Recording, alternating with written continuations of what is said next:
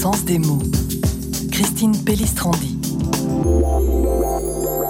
Qu'est-ce que nous mettons derrière le mot signe qui est au cœur de l'évangile d'aujourd'hui? Signe, c'est un mot que nous employons très facilement. Fais-moi un signe, donne-moi un signe. C'est ce qu'on en dit à un ami, à une relation. Ceci dit, tout en restant un petit peu dans le vague, parce que quand on veut voir quelqu'un, on fixe très vite un rendez-vous. Les pharisiens demandent à Jésus un signe.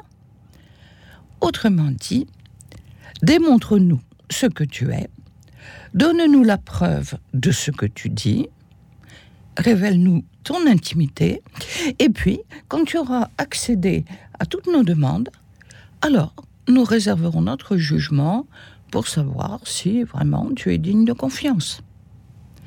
Démontre-nous qui tu es. Or, il se trouve que Jésus, Fils de Dieu, quand il guérit ou multiplie les pains, oui, il révèle la force divine qui l'habite.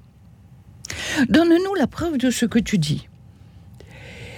Jésus, Fils de Dieu, partage cette puissance de guérison avec ses apôtres quand il les envoie en mission.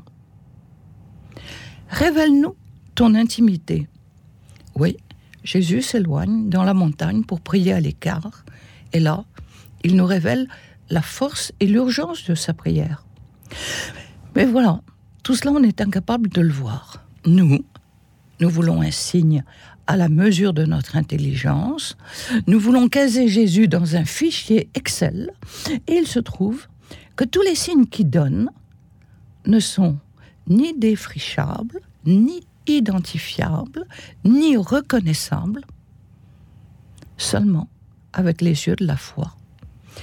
Et même avec une foi toute pauvre, toute cabossée, qui fait que les foules des pauvres et des malades, ces foules-là, elles, elles suivent Jésus pour l'écouter et se faire guérir.